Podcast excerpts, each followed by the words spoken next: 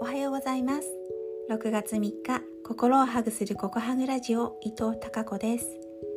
今日もお聞きくださってありがとうございます。とっても嬉しいです。昨日はとってもいいお天気でした。朝ジョグでキジが散歩していたり夕方愛犬ムックとの散歩では美しい夕日を見ることができました。同じコースなのに朝と夕方そして毎日違う空や景色が見えて自然の力って本当にすごいなと思っています。そんな自然を満喫できる田舎暮らしとってもいいですよ。皆さん昨日はどんないいことがありましたか？この告白ラジオと同時に6月1日にスタートしたイベントがあるんです。それは幸せを高める30日間チャレンジというもので新しい仲間がまた増えて今11人で SNS のグループを作ってその日一日を振り返り良かったことをシェアし合っています。一人もできることを仲間とやることができて早くも感激しちゃっています私。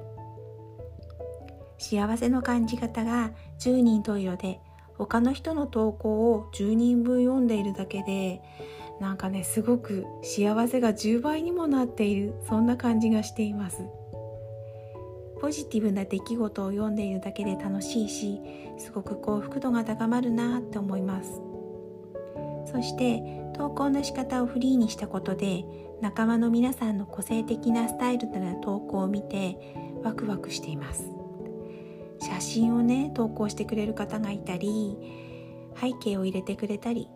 皆さん思いのままそれぞれが心地いいと感じることを大切に尊重していきたいなと思っています。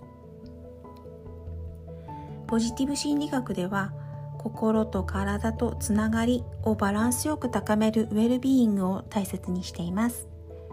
幸せな人と不幸な人とのたった一つの違いって何だと思います？はい、答えは良いつながりがあるかどうかなんですって。良いつながりは幸せへの近道。